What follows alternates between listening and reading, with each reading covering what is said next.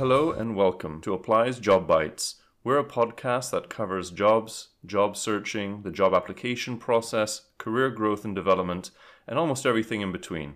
Our show is sponsored by Apply.io, the free browser extension that helps you apply to jobs with a single click and writes really good cover letters for you using AI. We hope you enjoy the show. Hello and welcome to another episode of Apply's Job Bites. With us here today is Rachele Focardi. Rachele, you've had an amazing career. I think I'd, I'd, probably be doing you an injustice to say that you've been a trailblazer. You've spent 20 years working in the domains of career development, uh, employer branding. You're a published author on the topic of the multi generational workforce. Delighted to have you on the show. Thank you so much. Thank you so much. That's too kind. Happy to be here. Well, obviously, we, we would love to speak with you today about today in many workforces have a complete, we have a blend of different uh, backgrounds and different generations all working uh, with one another. This is obviously a, a topic that's covered in, in a lot of depth. Why is this of particular relevance to us in this day and age? Well, as you said, it is a very important topic. And I think, uh, you know, the reason for its importance and relevance right now is the fact that we have an entire new generation that is entering the workforce, Generation Z. I mean, we've probably all been millennial to death by now for the last 15, 16 years. All we heard is millennials, millennials. And now you have an entire new generation coming into the workforce. And what really kind of pushed me to write this book is that I have actually experienced the rise of millennials. When millennials first started entering the workforce, obviously, they started demanding very different things. Um, they initiated this workplace revolution that I believe we're all benefiting from right now. They came out of the workplace and they started demanding a friendly working environment and they started demanding uh, to be valued for their diverse attributes. They started demanding a mentor instead of a, of a boss. And, uh, you know, companies were, were stumbling, you know, in 2005, 2006 to win the war for talent, as McKinsey put it. So they had to quickly adapt to the needs of these new generations and they started to change. And you know, in short, I believe millennials were kind of shoved down people's throats. I mean, all of a sudden, people that had been in the workforce for 30, sometimes 40, even 50 years started to be told, you know, you need to change. You need to change the way that you approach them. You need to change the way that you uh, engage with them. You need to be able to recruit them, attract them, retain them. And what happened is this created a disconnect in the uh, existing workforce where, you know, all these existing generations started to hold millennials in contempt because they were coming with so many privileges. But it was never really explained to them why it was was important. And likewise, millennials came into the workforce unaware of who they would be meeting. And so this created a series of intergenerational conflicts that I believe slowed down progress and innovation uh, within organizations. And now what's happening is you have a new generation coming in, Generation Z, and unlike the millennials, they're not so uh, they're not driving a workplace revolution in the sense of the working environment and culture, but they are extremely committed and dedicated to impact and innovation. They uh, believe that it's up to them to change the world. They feel this sense of urgency to fix what's broken. And I really believe that it's extremely important for the existing workplace to be able to accept them, to embrace them, to enable them, to empower them, and to support them in driving this change. Obviously, our world is in trouble. And uh, as I said many times, I unfortunately came to terms with the fact that my generation will not be the one to change the world.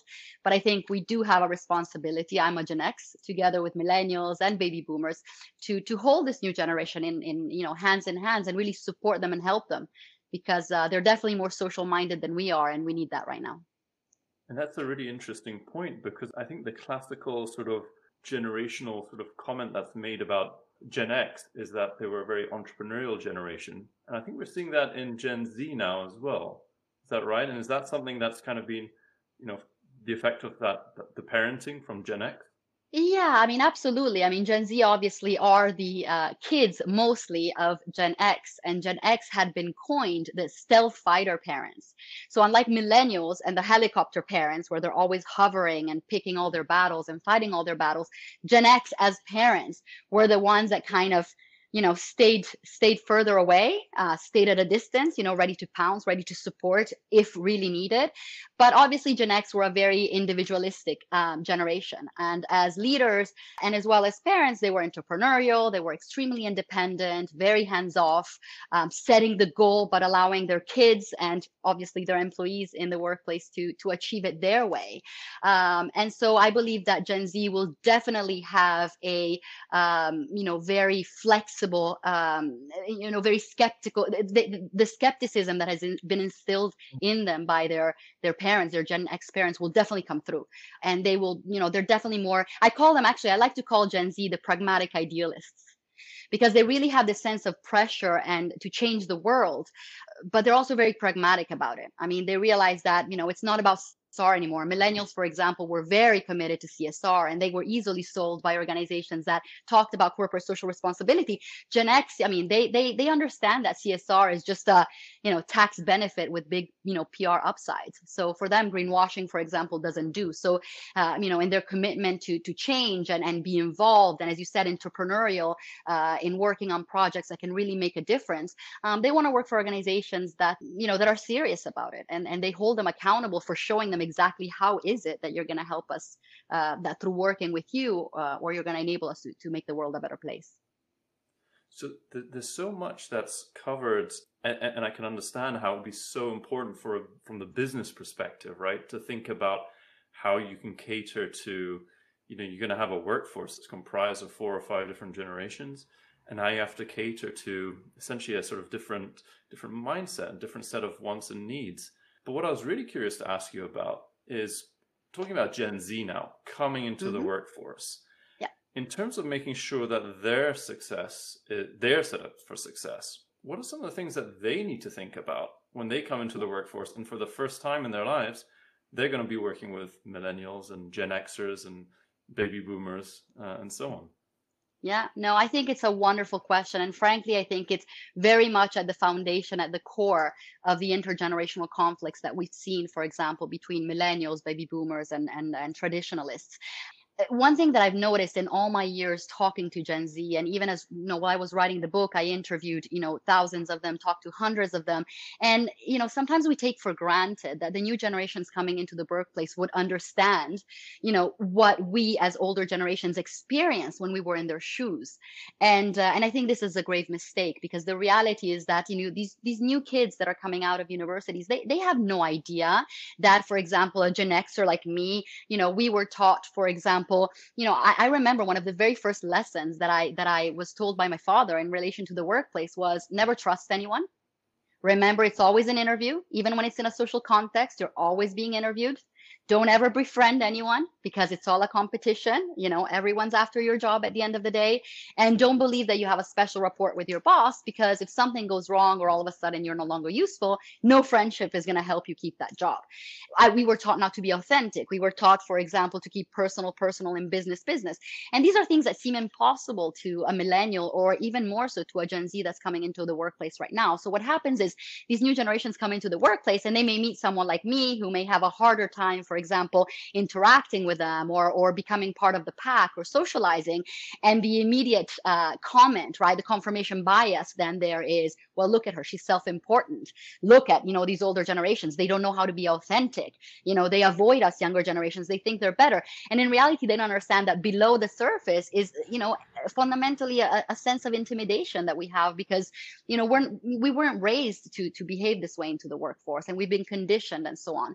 So, so I believe that it's really important for these new generations coming into the workplace to take some time to become curious about the forces that shaped the generations that are currently in the workplace. If you think about, you know, what life was like when a you know 20 something year old baby boomer entered the workforce not only from a historical socioeconomic political standpoint but if you think about um, you know uh, the workplace was different uh, what was expected of you was different leadership styles were different behavioral norms were different and parenting styles. I mean parenting styles obviously influence leadership styles tremendously.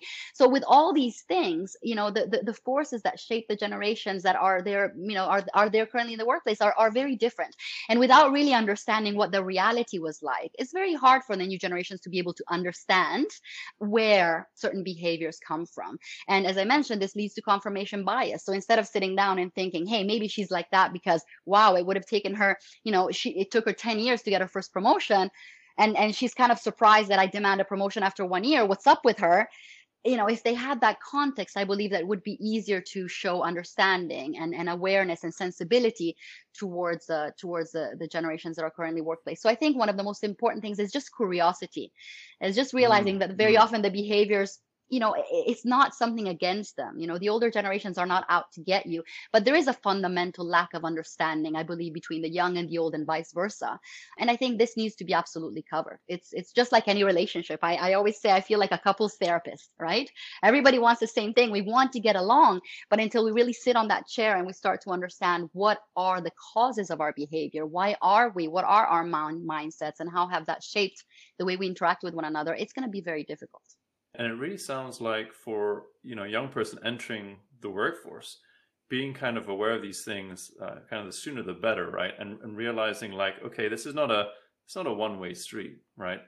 You you enter a workforce, and there's there's a lot of work that you need to take on yourself to meet people at a point where you know ultimately you might be trying to influence or persuade or negotiate or uh, you know kind of secure a certain outcome from a team perspective or whatever and yeah. and you need to do some of the work yourself right to understand where that you know, other person's coming from generationally culturally uh, to get that outcome Absolutely, absolutely. And also sensibility is, is is so important. Being sensible and being sensitive. I think it's really important because if you think about it, right? If if one of the biggest uh, causes for intergenerational conflicts is this idea, for example, that um, you know the new generations come into the workplace and they're entitled and they want to be promoted right away and they want to have a seat at the table and they express their opinions and they have all these ideas and they're authentic in the way they communicate, but they don't understand that they may be sitting in front of someone who, for example, as I said, you know, spent the first 10 years of their career serving coffee and not being able to say a word, you know, and having someone coming in after, you know, they have gained that status through experience, through knowledge, through many, many years of hard work and shoot down their idea you know so nonchalantly you know can can put them off. So one of the things that i always recommend is be sensible in the way you communicate. Instead of saying hey i think that idea is, is really wrong right? I, I i don't agree with that. I think it should be like this. Just try to understand where the other person comes from have a little bit of context to understand that you know this person has has reached where they are through lots of years of hard work and they didn't get any of the privileges that the young generations have right now not to say that things right. are easy for young people coming into the workforce but they were obviously much harder for for older generations who had to pay their dues and had to work on menial tasks and fundamentally hated their job. I have one um, whenever I think of baby boomers in the workplace, I always think of that 70s show. I don't know if any of you watched it. oh, it. Yeah. Yeah, yeah, yeah. yeah. So I one. love it. So it's it's a show about these kids in, in Wisconsin in, in the 70s. And there's one uh, episode where Eric Forman, who is a 16 year old kid, goes to his father upset because after getting a job to make some extra money after work, his father is a veteran, uh, war veteran, ex factory worker. And he basically starts complaining that his boss treats them poorly and that the work that he does is boring and all he does is sweep the floor. And the father gets really, really mad at him and says, Hey, this is work work is not supposed to be fun. It's about t- seeing how much crap you can take from the boss man and then taking some more. And I mean, this is a concept that to the average young Gen Z, but even millennial seems impossible to think about. Why would I want to work for somebody that treats me awfully? Our parents taught me that I should aim for the stars. I should be with work in organizations that respect me and so on and so forth. But sadly, that was the reality for most baby boomers and most Gen Xers. And I think without that context and that understanding, it's really hard to bond. Um, and right. then, of course, I think, uh, you know, the other thing is, is, is also try to, I mean, what we, what we're experiencing right now is a very polarized workplace, right? If you look at it and and it's i think it's kind of a reflection of our society right now despite the fact that all these social crises should be bringing us together. We're quite polarized. But if you look at the workplace i mean the young generations tend to sit on one side and the older generations tend to stick on the other. And there's there's very little, you know, exchange uh, mm. other than the formal exchange, and and I believe that's a problem. I mean, we know that homogeneous teams don't lead to as much creativity as in, and innovation as diverse teams. And when it comes to generational diversity, I mean, the strengths that each generation can bring to the table are tremendous. And in a study of over 2,000 people that I conducted uh, while writing the book, I asked specifically what are the challenges that people experience with each generation, but also the strengths that, or the things they wish to learn from the other generations. And it's amazing to see what baby boomers say they want to learn from the young generations and vice mm. versa.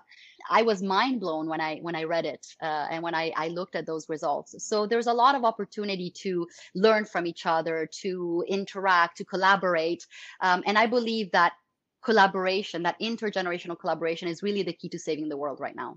Oh yeah, I mean this is um, bringing it back to what we started off by saying. This the time is now because suddenly you know the especially when we factor in things that we're seeing in remote work suddenly might have hundreds of people in a Slack channel. And there's there's no barrier of I, I need a meeting with someone, I need to walk into someone's door. You're getting DMs from people. You can DM people, you know, that are, that are you know different seniority levels, different branches of the organization. I think yeah. we have time for. I, I really want to squeeze in one final question, which is a situation some people may, some young people may find themselves in. And I use mm-hmm. my own uh, sort of uh, example here. When I graduated as, as a pharmacist in 2009, I was put in charge of a community pharmacy. The pharmacist in a community pharmacy becomes the de facto manager just because you're mm-hmm. kind of, you know, you've got the sort of most fancy degree essentially. Um, and as I was put in charge of the store, I had uh, I suddenly had a team to look after, and I was managing and leading a team. They're all older than me, different backgrounds, completely different sort of life paths and the rest. And I had no managerial or leadership experience really. I was suddenly told, "Here's your pharmacy, here's your team. You own the P and L, and uh, you know keep the staff happy, and you know do a good job." And I was told all that kind of stuff. There may be other young people who suddenly find themselves in this situation, either because it's a similar context or their career's off to a wild start, and they suddenly need to start managing and leading a team that's older than them. And this is really their first managerial or leadership experience. And it also contains that sort of dynamic to it. We've talked, mm. we've talked a lot about the, the broader context, but what are maybe some of the one or two key recommendations that you would have for a young person that finds himself in that situation? Well, I mean, I think the first thing and and is that leadership is very different today than what it was uh, back in the day, and uh, you know the young generations are the ones that that made it so uh, millennials started creating a you know leadership by followership as opposed to by you know authority or by years of experience or seniority. Um, they you know started having a more flexible approach to leadership a more authentic approach to leadership. So I, I think it's very different right now. I mean in the past it would have seemed almost impossible to think that a young person would survive put in a condition where they had to manage older uh, older employees. But i think now i mean the, best approach is to to use collaborative decision making. I, I, think uh, the reality is not about kind of imparting orders, but is about being able to identify what are the strengths that everyone can bring to the table. So in managing the older workforce, yes, you may have a position of authority, so to speak, because you're responsible for them. But these are people that are going to have a lot of experience, that are going to have a lot of knowledge, that will have seen things that you have not seen. And so being able to kind of bring everybody together and say, okay, guys, let's forget seniority here. You know i need you to you know support me in this particular area because you have the skills you have the experience. I am new here and perhaps i can bring a fresh perspective. So let me throw that to the table and see how you guys think we can remove roadblocks and so on and so forth. And uh, and this works very well. I have a very uh, interesting case study of a company um, siemens. I, I actually mentioned them in my book and and uh, the head of uh, talent acquisition globally had to put together a team that was very diverse where he needed the young generations to be the one to drive the solution, but he needed them to be the ones to work alongside the older generations. And he said, you know, at the beginning it was very difficult. I mean, especially when you work with a European, you know, organization, you know, older workforce, engineers, right. and then you have these millennials coming or Gen Z coming into the workforce and and coming into the team with their ideas and you know having to run certain projects. And at the beginning, of course, they're they're met with resistance. But the most important thing, first of all, was to be able to kind of you know be open about what frustrates us and be open about you know where we feel uncomfortable. There's a lot of fears and um, and things that intimidate us about the generations that we work with and i think it's important to put those on the table. But said the most important thing was you know understand what is everybody's strength? And the second that everybody starts to interact not based on seniority or, ex- or, or experience or years of experience but based on expertise that's when the magic happens. Right. so it's really about being able to identify you know what strength can you bring to the table and how can you make everybody that you work with everybody that reports to you feel equally heard equally valued equally respectable and um, uh, respected. And and ultimately it's also about shared uh, shared success right? Setting up a goal. Like what is it that we're going to achieve together because at the end of the day who doesn't want to be successful right so by you know right. making sure that you highlight uh, what success means for the team for the organization for that particular branch of that particular pharmacy or for you know a team in a corporate job is important uh, and then making sure that everybody understands what their role is uh, to be able to reach that success uh, and then i think people are going to start working with each other and appreciating what each can bring to the table instead of worrying so much about years of experience uh, yeah. or even age Amazing. Raquel, it's been so good to have you on the show. So much food for thought, so much actionable advice that people can go away and start thinking about and implementing. Thanks so much for coming on. And what is the best way for anyone to uh, find your book, uh, find more information, or get in touch with you? Absolutely, no problem. So, my book I don't know if you guys can see it. Here it is. It's called Reframing cool. Generational Stereotypes. And uh, it's available on Amazon uh, currently. So uh, anyone who is outside of Asia can buy it on Amazon. Uh, in Asia, it's currently in bookstores and on the McGraw Hill website. Perfect. And soon it will be in bookstores in Europe as well.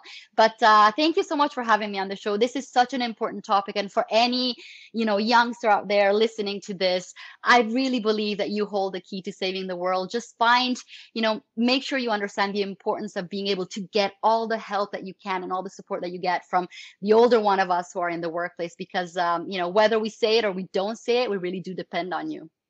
Well, there you have it, folks. This has been another episode of Applies Job Bites. Thanks for listening, and we'll catch you next time. Hey, we hope you enjoyed the show. For any feedback, requests, or suggestions of things that we should include on upcoming shows, please drop us a line at contact at apply.io. Thanks, and we'll catch you next time.